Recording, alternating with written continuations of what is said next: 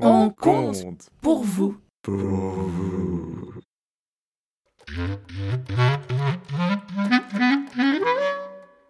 C'est un aveugle qui rentre dans un bar.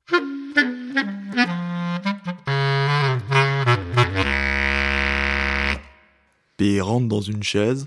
Puis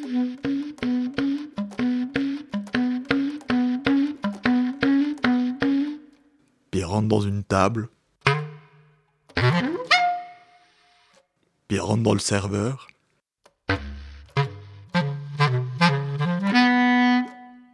Puis à la fin, bah, il rentre chez lui.